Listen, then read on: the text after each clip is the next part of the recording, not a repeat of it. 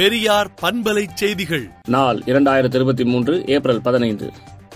அண்ணாமலை மீது சட்ட ரீதியான நடவடிக்கை எடுக்கப்படும் என்றும் பனிரெண்டு பேர் மீதான ஊழல் குற்றச்சாட்டு ஆதாரமற்றது என்றும் திமுக சார்பில் தெரிவிக்கப்பட்டுள்ளது.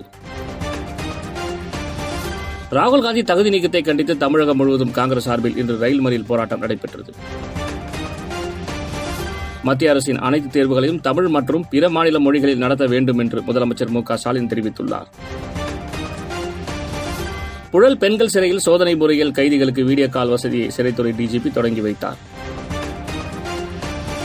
ஒரு அரசியல் கட்சியோ அல்லது சாதியோ நமக்கு பகை என்று சொல்லவே முடியாது என திருமாவளவன் தெரிவித்துள்ளார்.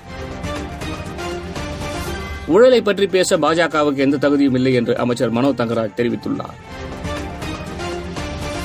தமிழ்நாட்டில் உள்ள சௌராஷ்டிரா மக்கள் தங்கள் வேர்களை தேடி செல்ல வேண்டும் என கவர்னர் ஆர் என் ரவி தெரிவித்துள்ளார்.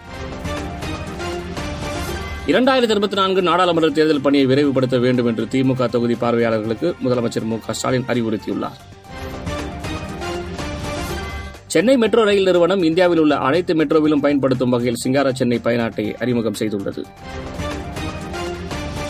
சிஏபிஎஃப் தேர்வு தமிழ் உள்ளிட்ட பதிமூன்று மொழிகளில் நடைபெறும் என்ற அறிவிப்பு தொடர்பாக பிரதமர் மோடி ட்வீட் செய்துள்ளார். என்னை போன்ற எளிய மனிதர்கள் அரசியலில் வெற்றி பெற காங்கிரஸ் தான் காரணம் என்று காங்கிரஸ் தலைவர் மல்லிகார்ஜுன கார்கே தெரிவித்துள்ளார்.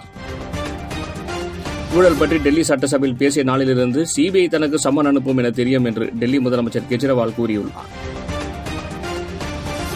இரண்டாயிரத்தி இருபத்தி நான்காம் ஆண்டு நாடாளுமன்ற தேர்தலுக்கு பின் அடுத்த அரசு நம்முடையது என்றும் இதை நம் எதிரிகள் சிலரால் ஜீரணிக்க முடியாமல் போகலாம் என்றும் சந்திரசேகர ராவ் கூறியுள்ளார்.